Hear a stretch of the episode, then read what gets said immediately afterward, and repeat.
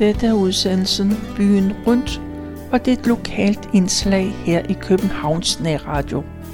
Mit navn er Tove Christensen, og jeg har været på Københavns Stadsarkivs hjemmeside. Og der kan man læse om Dorit Brøgning, der er vokset op som en efternøler.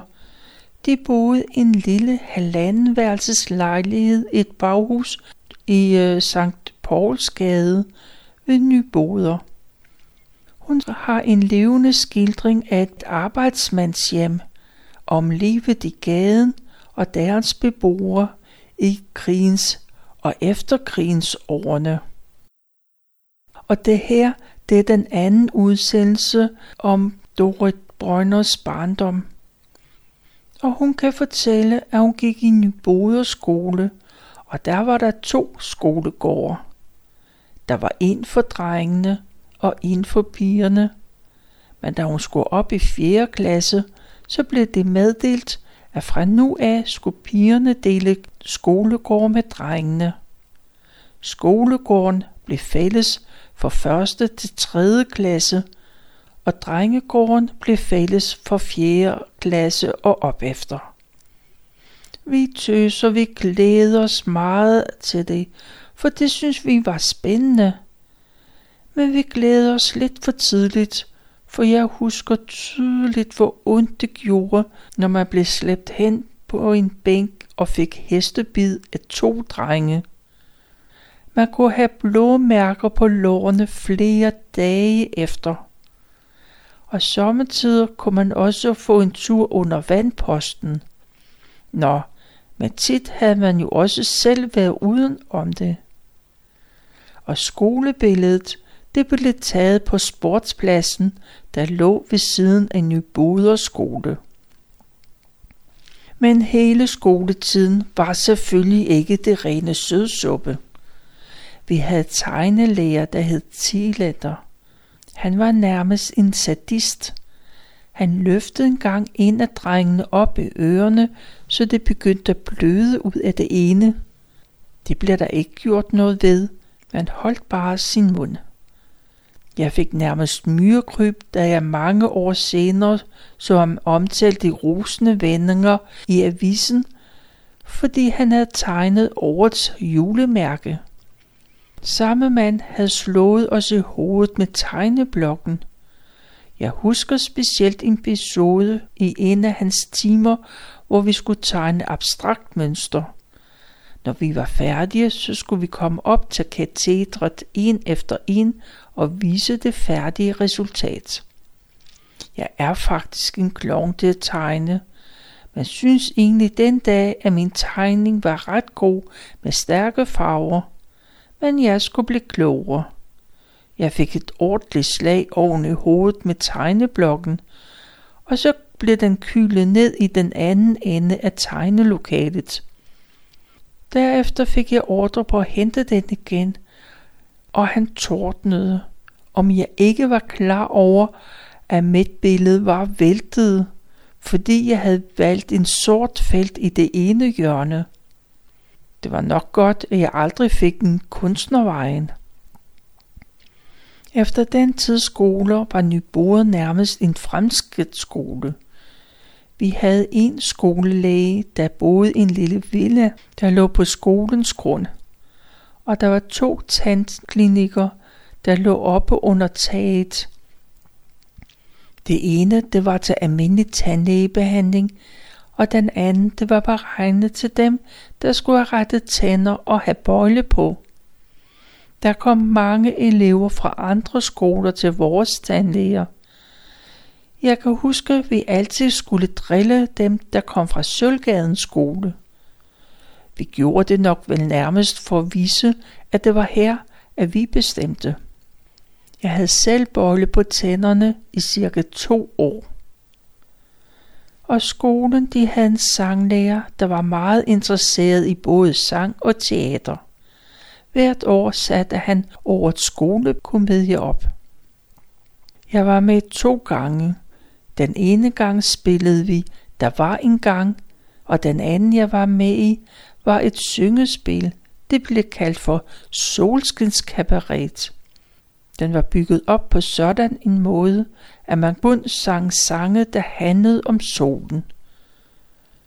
Der blev altid gjort meget ud af vores kostymer, og de blev syet i håndarbejdstimerne.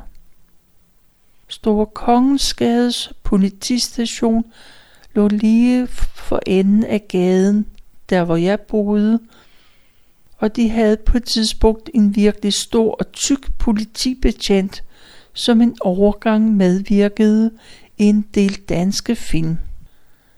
Indimellem så gjorde vi noget, der var ulovligt. For det var sådan, at alle håndtag på cykelstyr dengang, det var lavet af celluloid. Dem pillede vi af, for de var meget gode til at få til at brænde, når man brugte et brændglas. Der gik ikke mange minutter, for der var fut i det, når solen skinnede på dem gennem brændglasset.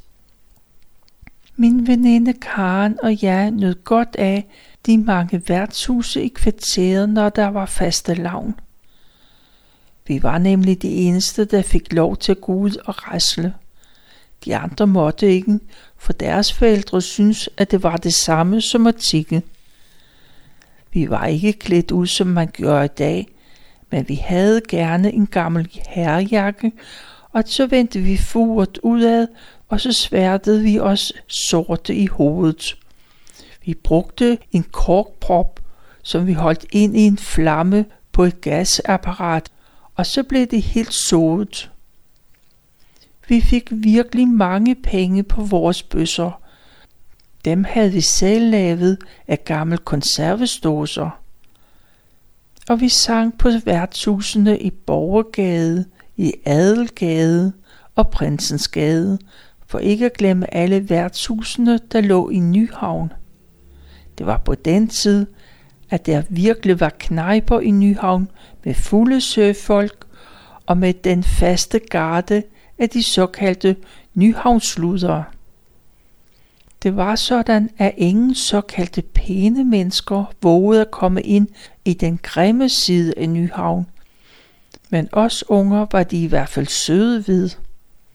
Jeg husker en fastelavn, hvor jeg var hæs i flere dage efter at have sunget Den aften på Capri, solen er gået ned. Men så havde jeg også tjent et, til et par sportstrømper med kvaster på siderne. En enkelt gang var jeg klædt meget fint ud. Jeg havde en lang fester nederdel på, og på hovedet havde jeg en flot gammeldags kyse med bånd til at binde under hagen. Det var sådan en, man kaldte kys mig ikke hat. Jeg blev stoppet i Bredgade, da jeg skulle hjem. Det var en amerikansk turist, der skulle tage et billede af mig, så han kunne tage det med hjem til Amerika. Jeg ved ikke, om han troede, at det var almindeligt, at piger gik med sådan noget tøj i Danmark. Men jeg var først lige begyndt at lære engelsk i 5. klasse, så vi fik ikke rigtig snakket sammen. Han fik aldrig at vide, hvordan man klæder sig ud til faste lavn, men et billede fik han da. Hvis der var et flådebesøg på lange linje, så trak Nyhavnspigerne derud, for så var der penge at tjene. Jeg husker specielt et hollandsk flådebesøg, hvor der var en særlig stemning på kajen. Der var trukket lyskæder fra krigsskibene ind til pakhusene på kajen, og så var der arrangeret asfaltbalt med musik fra den hollandske marines orkester. De spillede Glenn Millers musik. Lige neden under vores lejlighed, der boede Nana, hun havde fem søskende. Hun og jeg var jævnaldrende. Nannas mor nød også godt af de her flådebesøg. Det var ikke fordi hun kom på lange linje, men på den tid var det sådan, at enhver sømand med respekt for sig selv, når de kom til København, så skulle de besøge tre værtshuse, der lå i Store Kongensgade. Det var Marmorcaféen, Café Bernstorff og Den Blå Måne, og på disse havde Nannas mor sin faste gang. Jeg hørte engang min mor sige til min far, at nu havde hun jo heller ikke græshopperne mere. Jeg forstod ikke, hvad de talte om, men senere hørte jeg, at det var et man havde givet de tyske soldater på grund af farven på deres uniformer.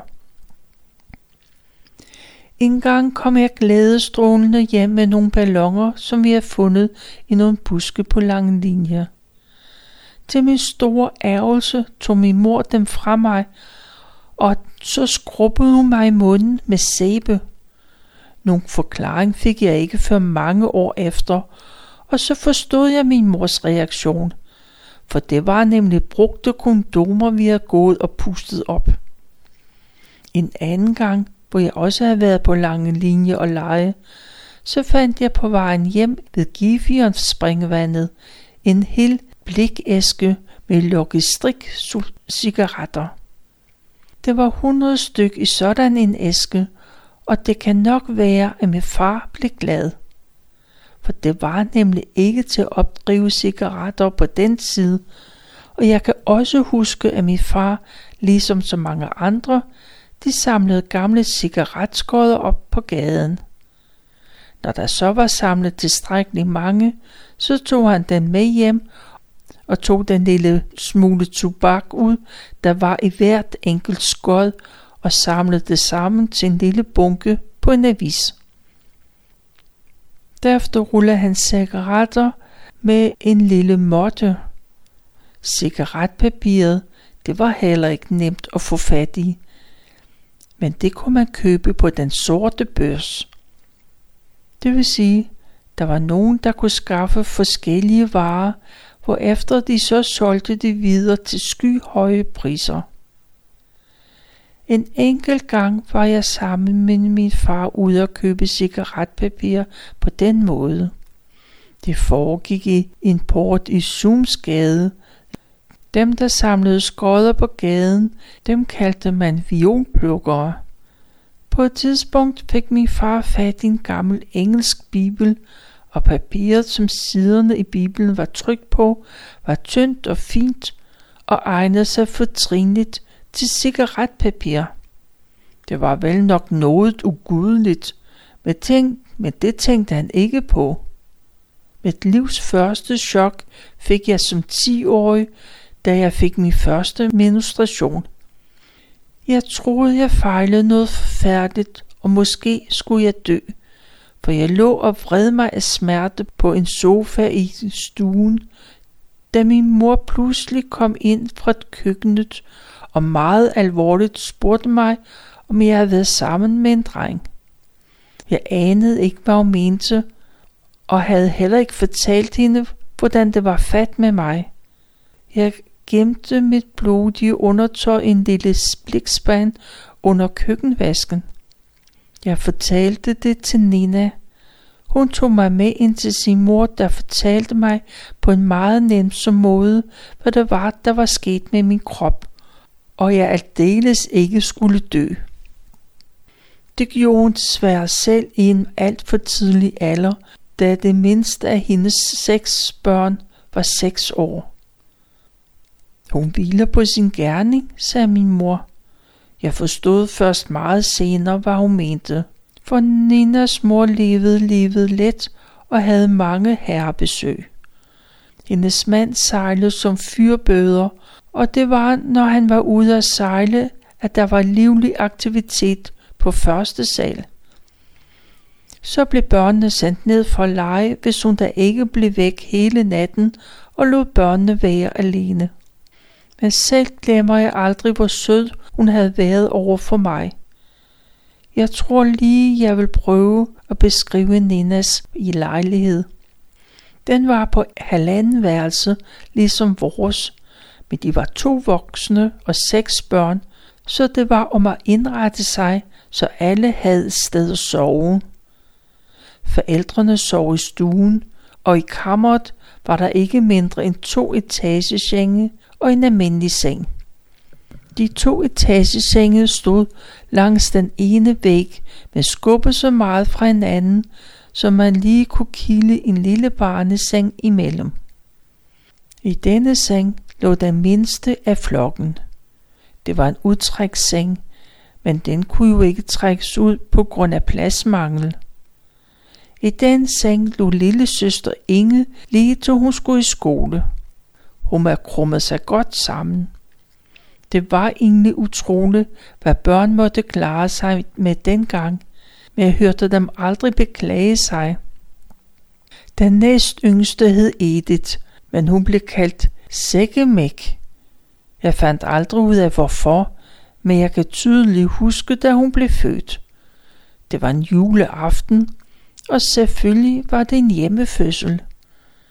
Pludselig ringede det på vores dør, og udenfor stod Nannas far og fortalte, at hans kone lige havde fået en lille pige, og min mor dog ikke ville være så rar at hjælpe ham med at lave sovsen, for det var det eneste, han ikke kunne finde ud af. Ellers havde han selv lavet hele julemiddagen til den store familie. Den lille Inge er for øvrigt mor til den nu så kendte skuespiller og sanger Jimmy Jørgensen. På tredje sal i forhuset, der boede familien Larsen. Udadtil var de nogle pæne mennesker, men det skulle senere vise sig, at familien under krigen havde skrællet cykler. Det betød, at man stjal dæk op dynamolygter, og så solgte man dem videre. På et tidspunkt havde han fyldt hele deres køkken med de 20 koster. De havde en pige, der hed Sonja, men som aldrig legede med os andre. Jeg tror, moren synes, at de var lidt bedre end os.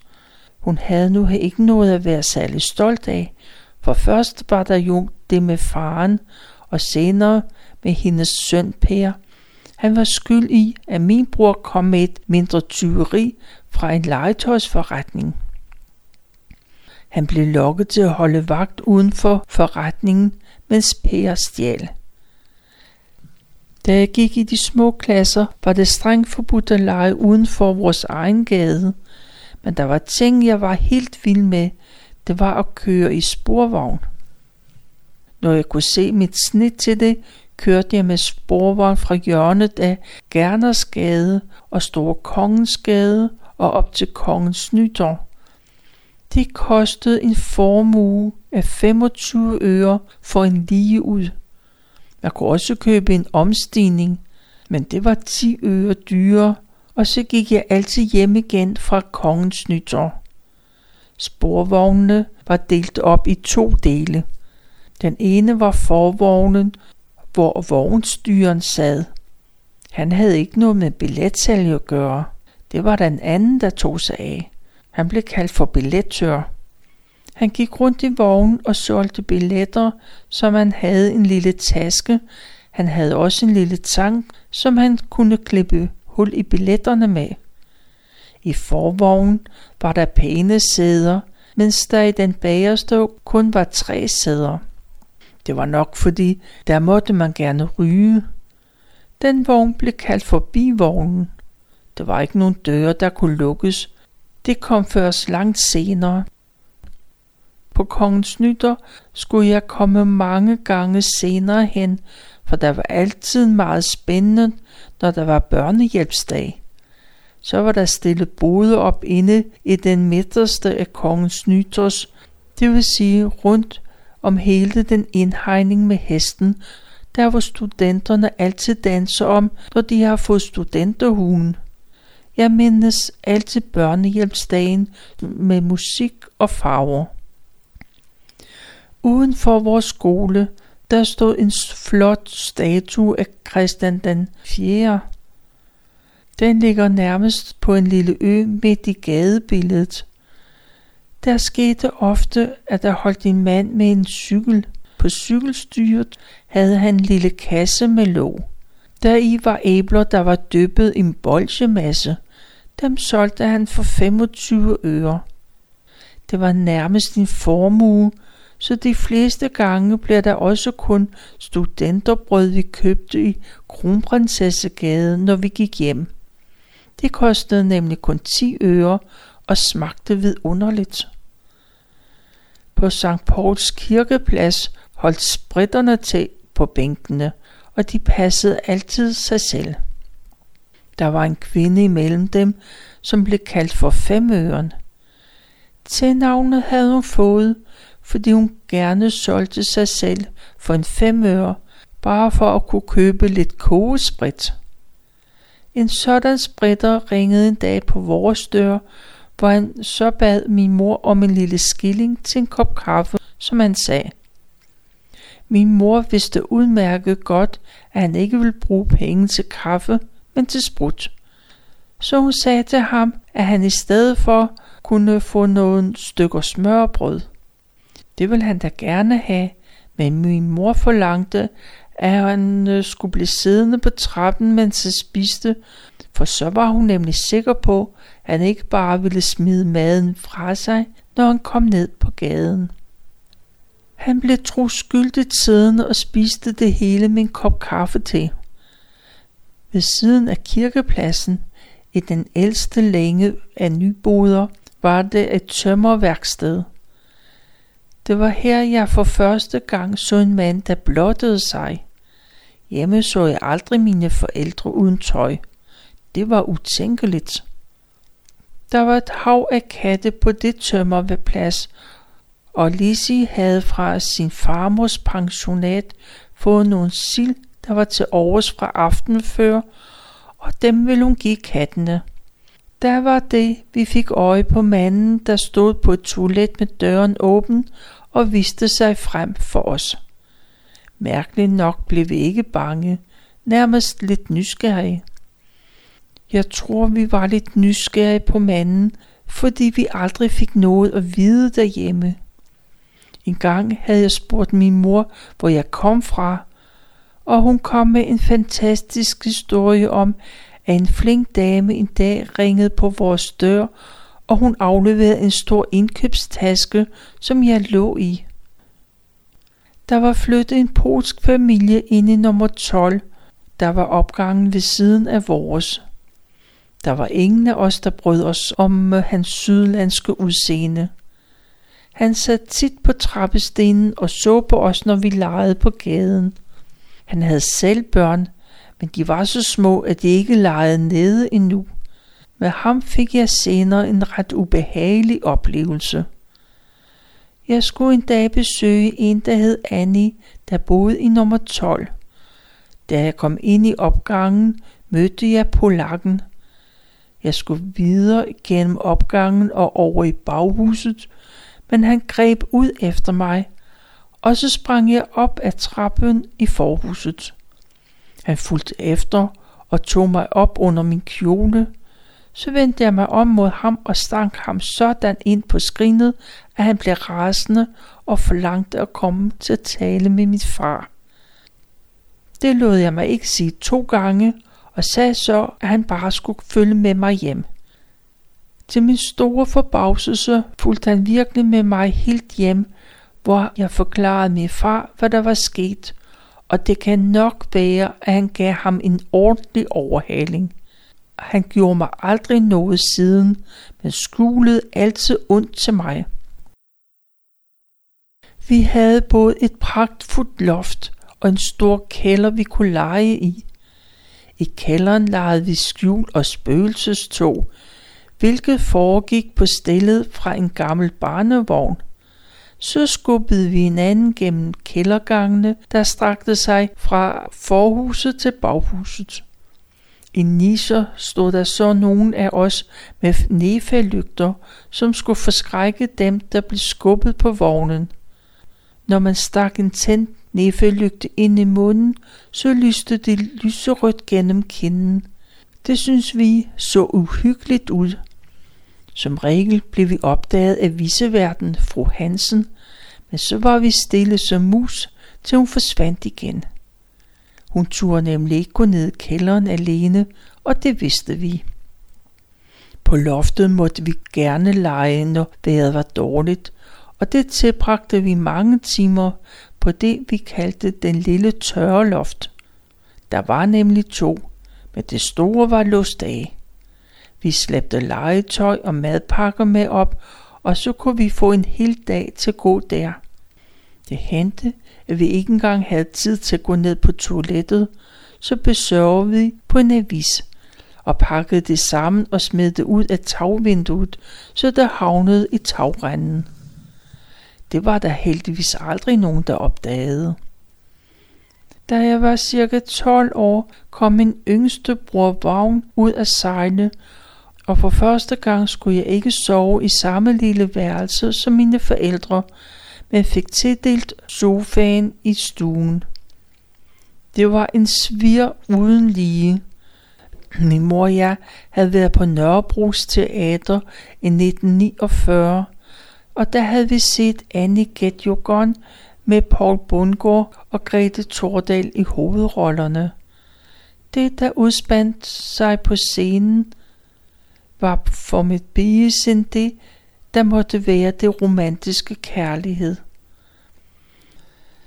Jeg er nok den af os søskende, der haft mest glæde af vores mor, for da jeg blev født, havde hun kun ganske få private at gøre rent for. Og når jeg kom hjem fra skole, var hun næsten altid hjemme.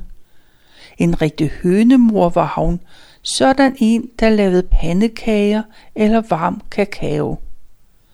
En anden ting, hun tit gav mig, det var pudersukkermad.